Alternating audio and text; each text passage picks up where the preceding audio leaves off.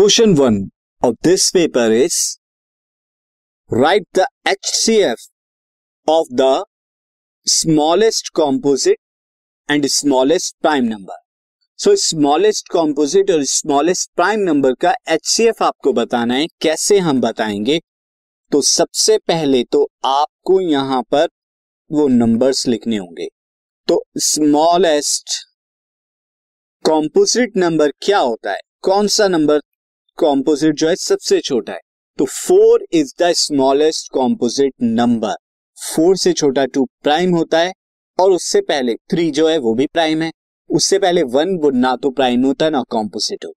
तो to three तो prime है, उसके बाद फोर कॉम्पोजिट आता है फ़र्स्ट और स्मॉलेस्ट प्राइम की अगर हम बात करें स्मॉलेस्ट प्राइम जो है वो टू होता है।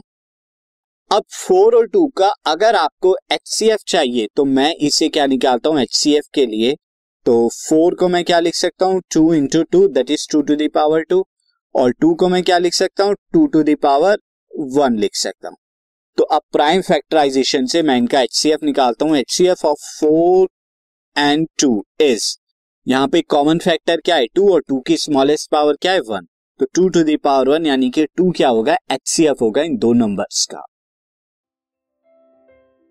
This podcast is brought you by Hubhopper शिक्षा अभियान अगर आपको ये पॉडकास्ट पसंद आया तो प्लीज़ लाइक शेयर और सब्सक्राइब करें और वीडियो क्लासेस के लिए शिक्षा अभियान के यूट्यूब चैनल पर जाएँ।